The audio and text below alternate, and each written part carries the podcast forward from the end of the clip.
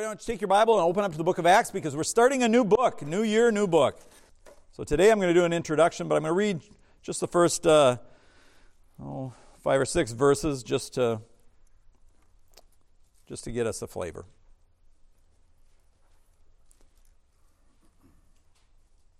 And here's what it says. The first account I composed, Theophilus, about all that Jesus began to do and teach, until the day when he was taken up to heaven, and he had by the Holy Spirit given orders to the apostles whom he had chosen. To these he also presented himself alive after his suffering by many convincing proofs, appearing to them over a period of 40 days, and speaking to them things concerning the kingdom of God. Gathering together, he commanded them not to leave Jerusalem, but to wait for that which the Father had promised, which he said, "You have heard from me, for John baptized with water, but you will be baptized with the Holy Spirit not many days from now." That's far enough. You know, if you're to go to a movie streaming service like Netflix, you'll find that they list their movies by categories: comedy, romance, science fiction, westerns. One of the popular categories is action and adventure movies. Now, some of these are part of a series like the James Bond movies, or Indiana Jones, or Die Hard, Die Hard 2, Die Hard with a Vengeance, Live Free or Die Hard, and Good Day to Die Hard. Now, General Douglas MacArthur said that old soldiers never die, they just fade away. Well, old action adventure movies never die, they live on in their sequels. Now, you might think that all it takes to make a action and adventure movie is to have a lot of fight scenes and some big explosions, but according to the Industrial Scripts website, there's a lot more to putting a good action and adventure movie together. In the article that they had entitled, "What Makes for a Good Action and Adventure Movie Script," they mentioned a number of components that it has to have to be a good one. The first they call the hero's quest. The hero's quest. The lead character has to go on some kind of a mission to accomplish an important goal that will test him both physically and emotionally. And for instance, Rambo goes to Vietnam to rescue missing POWs, or James Bond has to stop the Dr. No from disrupting the launch of American rockets. The hero usually starts out on his own on the quest, but along the way he encounters not only enemies but finds allies, some of whom will turn against him somewhere along the script. Well, secondly, there has to be hardships, setbacks, and insurmountable odds. I mean, if there's no struggle, there's no story. What makes a hero amazing is that despite all the things that he has to overcome, he's able to accomplish Mission Impossible. Well, the third thing you have to have is elements of surprise and anticipation. I mean, if you know what's coming next in the movie becomes predictable and boring. But if you keep you wondering and guessing on what's going to happen next, you're engaged in the film. I mean, the script writers want you at some various points to say, you know, I never saw that coming. Fourth thing you have to have is interesting characters. Evil, calculating villains, beautiful but treacherous women, naive, good-hearted men. Some seek to destroy our hero, some seek to help him, but all play their part in moving the narrative forward to the climax of the movie where the hero can say, "Mission accomplished. The death ray machine has been blown up. The world is safe. Private Ryan has been saved and brought home." The hero can now ride off into the sunset, at least until the time comes to make the sequel. Now, if you were to apply movie categories to the various books of the Bible, which would you put them under? I think you'd put Joshua under war documentaries. Hosea would go under romance, along with Ruth and Song of Solomon. The book of Revelation you'd have to put into the category of science nonfiction. But if you're looking for one book to put in the category of action adventure, it would have to be the book of Acts. Acts has all the elements that make for a great adventure story. I mean, while in the early part of the book it mentions all the disciples, it focuses primarily on Peter. And the last half of the book focuses on Paul. They're our heroes, and their mission is to bring the gospel to an unsaved world. Do our heroes face setbacks and hardships and insurmountable odds? They surely do. Arrests and imprisonments, miraculous rescues, bold confrontations, attacks from the outside, subversion from the inside. When Jesus said, "I will build my church and the gates of Hades will not prevail against it," The building of that church was going to come with blood, sweat, and tears. Luther said that the gospel never goes forward except for by blood and fire. In Acts 7, we see the first blood of the church shed when Stephen was martyred. By the end of the book of Acts, at that time, Nero was burning Christians in the Colosseum. Are there elements of anticipation and surprise? Well, how about when Peter's arrested and waiting in prison for execution? The Christians were praying earnestly for him, but they were anticipating his death. But then God sent an angel to rescue him. Peter thought he was having a dream until he found himself outside standing in the street. When he knocked on the door where the believers were meeting and praying, a girl named Rhoda answered the door. She was so excited she left him standing outside and went back to announce that he is there. They said, "Oh, you've seen his ghost." They anticipated his death. They were surprised to find he was alive. Are there interesting characters in the book of Acts? Think of that demon-possessed girl who kept following Paul around saying, "These men are proclaiming the way of eternal life." Paul got so bugged by it that he cast the demon out. The girl's master got so upset that he had Paul arrested and thrown into jail. Paul's sitting there with Barnabas or Silas, whoever it was, I believe it's Silas, and they're praying at midnight, and God sends an earthquake which causes the jailer to be converted and stand before him and say, "What must I do to be saved?" How about villains like Herod, who was struck down when he received praise acclaiming him as God? Or Elymas, the magician who tried to keep the proconsul Sergius Paulus from hearing the gospel. Paul struck him with blindness. Was the mission accomplished? Jesus told his disciples, "You'll receive power when the Holy Spirit comes upon you, and you shall be my witnesses in Jerusalem and all Judea and Samaria and to the ends of the earth." Acts 1:8. Now, the ultimate fulfillment of that mission extends beyond their time, the book of Acts, even to our very day. But to a great degree, much of that had been fulfilled by the time that the 30 years covered by the book of Acts was over. Paul felt that he had accomplished his part of the mission. Listen to what he says in Romans 15, 19 to 20. "He went out in the power and signs of wonders and the power of the Holy Spirit, so that in Jerusalem and around as far as Illyricum, I have fully preached the gospel of Christ. And thus I aspire to preach the gospel, not where it is Christ has already been named, so that I will not build on another man's foundation, but as it's written, those who had not seen, or who had not had news of him, shall see, and those who had not heard of him shall understand." Now, in the weeks and the months to come, we're going to see how the Holy Spirit empowered the disciples and directed these men to fulfill their mission. But for right now, I want to give just an introduction into the book of Acts, and by asking and answering a series of questions. And before we do that, let's pray and ask for God's help. Our Father God, I do pray and ask for grace and mercy. This is a book of action, and we want to be inspired by it and then imitate it, Lord, in the same faith that the apostles did. So bless us now, we ask in Jesus' name. Amen. Well, so the first question I want to ask is simply this: why study the book of Acts? Well, because it's one of only 66 books inspired by God. And we call the Bible a book, but really it's a collection of books, 66 of them. They were written by 40 different authors in 3 different languages from 3 different continents over a period of 1,500 years. The Bible claims and Jesus affirmed that the Scripture is the Word of God. Jesus prayed to the Father for his disciples, asking them to sanctify them in truth. Thy Word is truth. 2 Timothy 3:6, and then in 2 Timothy 3:16 it says this: "All Scripture is inspired by God and profitable for teaching, for reproof, for correction, for training in righteousness, so that the man of God may be adequate, equipped for every good work." You know, in 1952, the people who published the Encyclopedia Britannica put out a 54-volume set known as the Great Books of the Western World.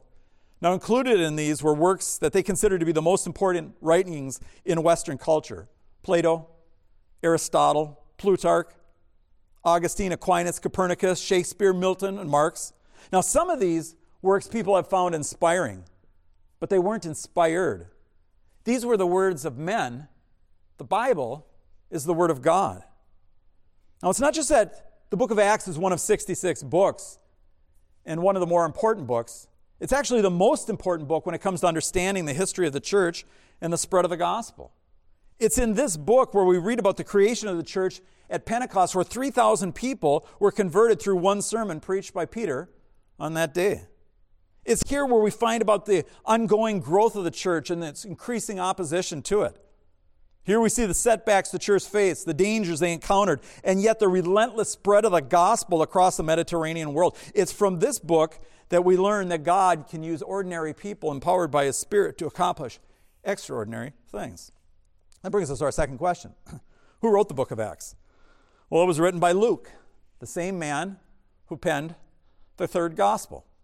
I mean, listen to the way the gospel of Luke opens up. He writes, "Inasmuch as many have undertaken to compile an account of the things accomplished among us, just as they were handed down to us by those who were from the beginning eyewitnesses, servants of the word, it seemed fitting to me, or for me as well, having investigated everything carefully from the beginning, to write it out for you in consecutive order, most excellent Theophilus, so that you may know the exact truth about the things that you have been taught." Now listen to the way he opens the book of Acts. "The first account I composed, Theophilus, about all that Jesus began to do and teach until the day which he was taken up into heaven, after he had, by the Holy Spirit, given orders to the apostles that he had chosen. To these he presented himself alive after his suffering by many convincing proofs, appearing to them over a period of 40 days and speaking to them things concerning the kingdom of God." Now, world leaders are often concerned about how history will remember them. Winston Churchill, the leader of Britain during World War II, said, "History is going to be kind to me, for I intend to write it." He did. He wrote a 6-volume history of World War II. Well, Luke wrote a 2-volume history of Christianity, his gospel, and also the book of Acts. What do we know about this man? Well, several things that are significant. First of all, he was a Gentile. In fact, he's the only Gentile writer of a book of the Bible. How do we know he was a Gentile? Because Paul, in Colossians 4:10-11, says this, "My fellow prisoners, Aristarchus sends his greeting, as does Mark and his cousin, the cousin of Barnabas. Jesus, who's called Justus, also is sending greetings. These are the only Jews among my fellow co-workers for the kingdom of God, and they have proved to be a comfort to me. Our dear friend Luke, the doctor, and Demas send greetings." Now notice that Paul does not include Luke among the Jews, which presumably was because he was a Gentile. Those verses also tell us that he was a doctor. Now, if you go through the Gospel of Luke and also the book of Acts, you'll find that Luke is very interested in incidents where Jesus healed people with various ailments. By the way, though, I think it's kind of funny that in the Gospel, when he gives the account of the woman who had a hemorrhaging for 12 years, in the other Gospels it says she had spent much money and given much money to doctors and had never gotten better. Luke omits that, perhaps for professional courtesy. Well, the third thing we learn about the person called Luke is that he was a travel companion of Paul and a faithful friend. Now, in the early parts of Acts, when he recounts what happens, he says things like, "Then they did this, then this happened, then Paul did this." But as you get farther along in the book, he starts saying things like, then we did this, then we... That's because he joined Paul in his missionary journeys, and he distinguishes between the time when he wasn't there and the time he was. And as I said, he was also faithful to Paul. I mean, when he came to the end of his life, shortly before he was executed by Nero, Paul wrote to Timothy, bemoans the fact that all of his friends had abandoned him. He urged Timothy, saying, "Make every effort to come to me soon. For Demas, having loved this present world, deserted me and has gone to Thessalonica." Demas proved to be an unbeliever. He did ministry with Paul for years. Paul didn't know he was an unbeliever. Don't be surprised when you come across people that I thought for sure they were a believer, and they proved not to be. He said, "Crescens has gone to Galatia, Titus to Dalmatia. Only Luke is with me. Pick up Mark and bring him with you, for he's useful to me in service." Like the vultures in the Jungle Book cartoon, Luke could have joined a few others in singing to Paul, "We're friends to the bitter end." I talked to one of my wife's looking at me like, "Why would you do that?"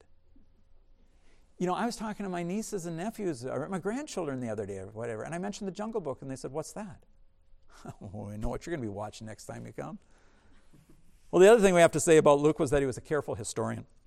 You'll often hear stories about our critics say things like the Bible stories were fabricated and they were embellished from Scripture or to the Scripture.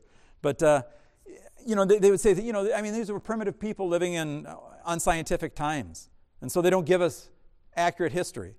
But Sir Ramsay, or William Ramsay, was an archaeologist and a Bible scholar who started out actually as a skeptic of the book of Acts took a journey retracing Paul's missionary travels as recorded in the book of Acts. And he found himself amazed again and again at just how accurate Luke was in what he recorded. He lists some 84 historical points where Luke gives indication that he was very accurate in what he recorded. In one place, he refers to the local leader as the politarch.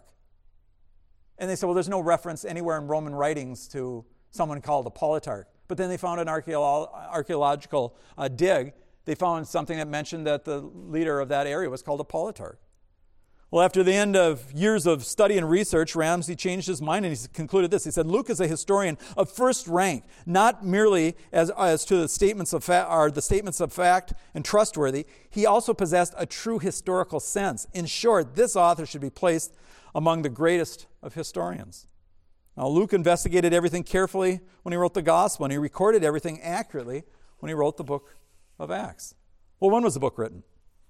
Not only do you hear the critics complain and assert that the Bible is stories drawn from pagan myths, but they also claim that the Gospels were written hundreds of years after the events purported to be recorded there. But here's the thing. Since the book of Acts is volume 2 and the Gospel of Luke is volume 1, volume 1 was certainly written before volume 2. And if Sir Ramsay is right about the strong evidence that's presented in the book of Acts that he was actually an eyewitness of these events, that would mean that the Gospels had to be written, before this, very early. Now we know that Luke focuses much of Acts on the ministry and the mission trips of the Apostle Paul. But at the end, where he ends it, Paul is still in prison in Rome. He doesn't mention anything about the death of Paul. Well, he certainly would have if Paul had died at that point. The reason he didn't is because Paul was still alive. Now and he also doesn't mention anything about the destruction of the temple in Jerusalem, which would have been fitting considering the opposition of the Jews to the gospel. Well, if the destruction of the temple in Jerusalem was in 70 AD, and we know that Paul was beheaded by Nero somewhere around 64 BC to 66 BC, that means the writing of the book of Acts would have to be before Paul's execution, which puts it back between 62 and 63 AD. That's not hundreds of years after the event, and that means the gospel was written before that, which puts it back probably at least another 3, 4, 5 years. Well, we just started 2023. If you were to go back 30 years ago, which is the amount of time covered in the book of Acts, we would be back to 1993. Bill Clinton had just been elected president. Schindler's List was released that year. The top singers were Michael Jackson, Whitney Houston, and Mariah Carey, two of whom have already died. Well, that brings us to our next question. What's the purpose of the book of Acts? Well, he says, the first account I composed, Theophilus, about all that Jesus had begun to do and teach until the day that he was taken up into heaven, after he had chosen by the Holy Spirit, had given orders to the apostles whom he had chosen. Now notice that he says that the first account was about all that Jesus began to teach and do. He's implying that his second account, the book of Acts, is about Jesus' continued ministry, that being through his disciples, empowered by the Holy Spirit. You remember when Jesus was with his disciples in the upper room that night that he was betrayed, and he spoke to them about the Holy Spirit? He said, I've asked the Father, and he will give you another helper, that he may be with you forever. That is the Spirit of truth, which the world cannot receive because they do not see him or know him. But you know him because he abides with you and he'll be in you. John 14, 16 to 17. And then in the next chapter, he says, when the helper comes, meaning the Holy Spirit, whom I will send, who will be sent by the Father, that is the Spirit of truth who proceeds from the Father, he will testify about me, and you will testify also because you have been with me from the beginning.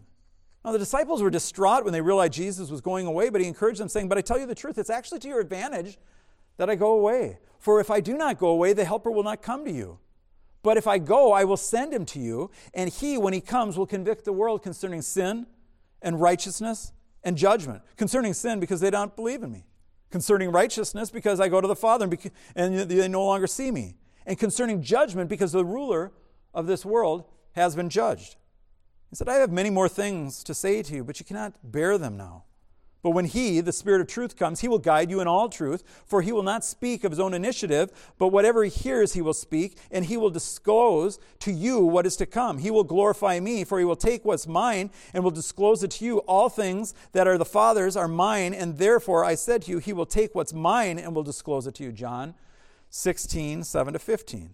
And as they're preparing to go back to heaven, Jesus instructed His followers. He said, don't jump right into ministry, but wait for the Spirit to come. You'll receive power when the Spirit comes upon you, and you shall be My witnesses both in Judea, or Jerusalem, and all Judea and Samaria, and even to the remotest parts of the earth.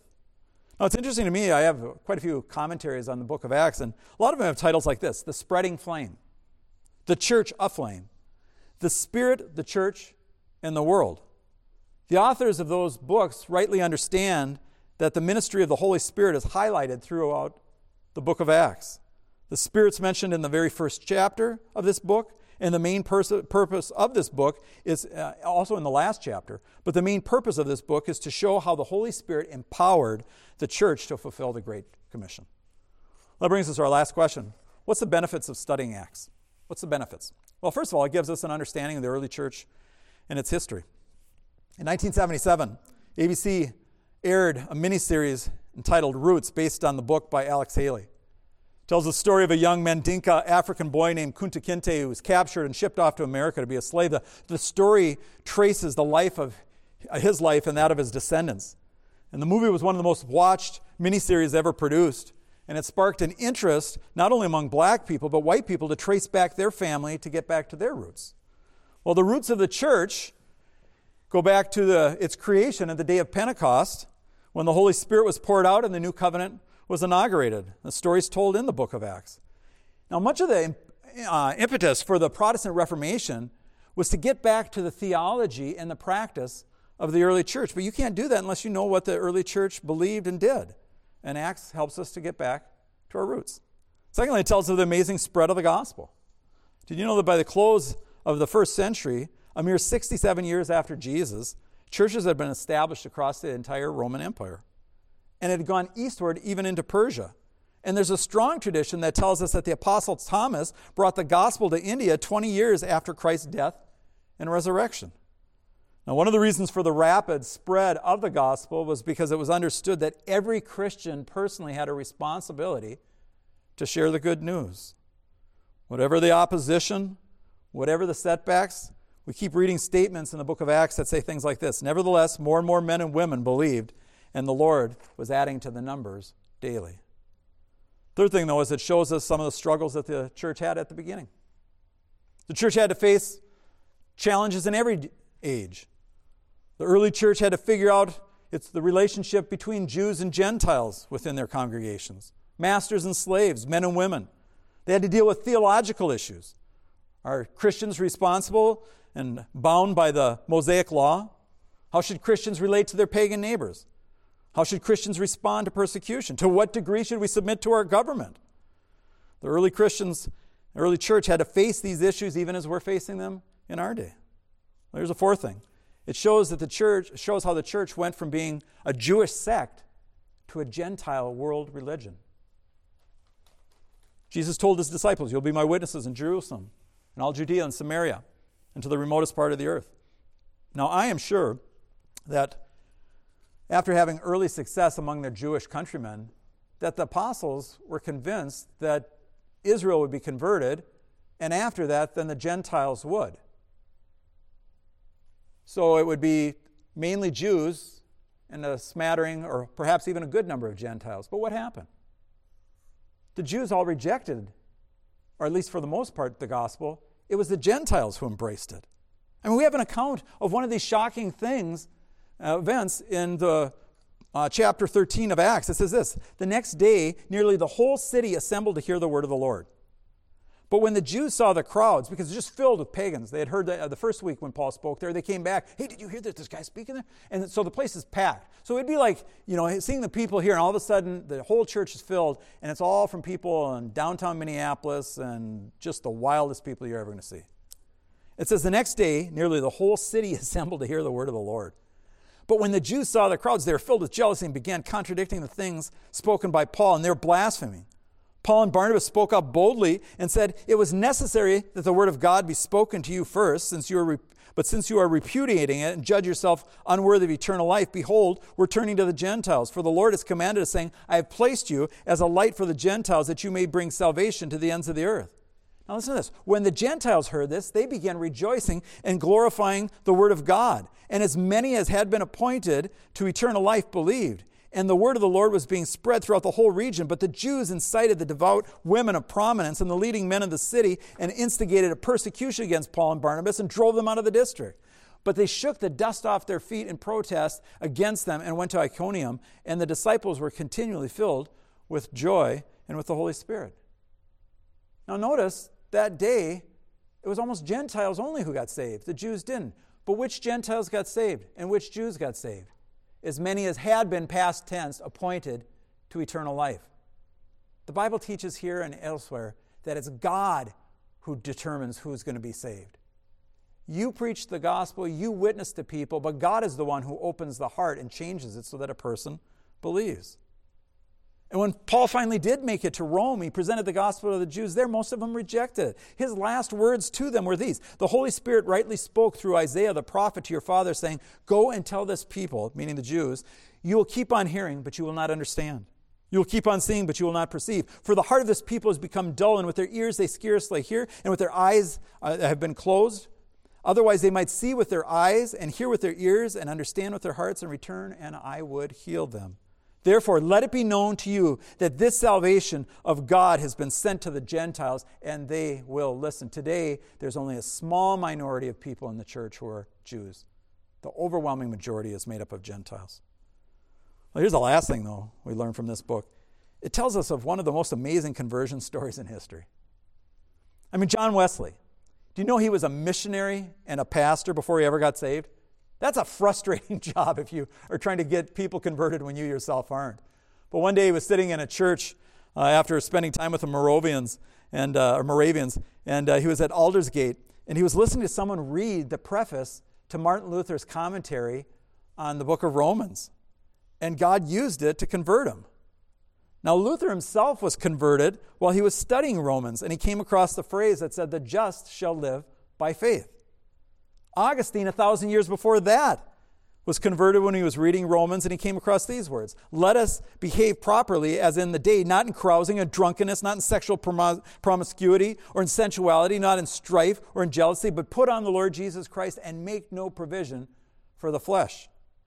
Now, three dramatic conversions that came from the reading of the book of Romans. But none of those conversions are as dramatic as Saul of Tarsus, who later wrote the book of Romans. I mean, so dramatic and stunning was this conversion that many of the Christians who heard about it thought it was a ruse, it was some kind of trick. But Paul says in Galatians 1:22-24, he says, "I was still unknown by sight to the churches in Judea, which were in Christ, but they kept hearing, 'He who once persecuted us is now preaching the faith he was once trying to destroy.' And they were glorifying God because of me."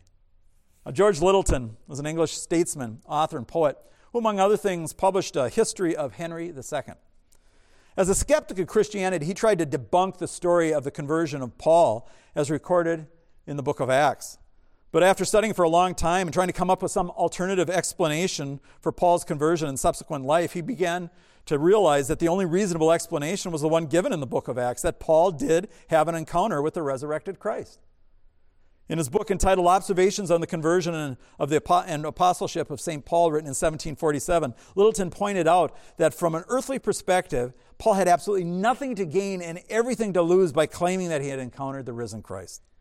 He gave up his position and prestige as a Jewish leader to join a despised Christian sect, which resulted in being hounded and mocked and persecuted for the rest of his life, finally paying the ultimate price for his Christian faith, death by beheading.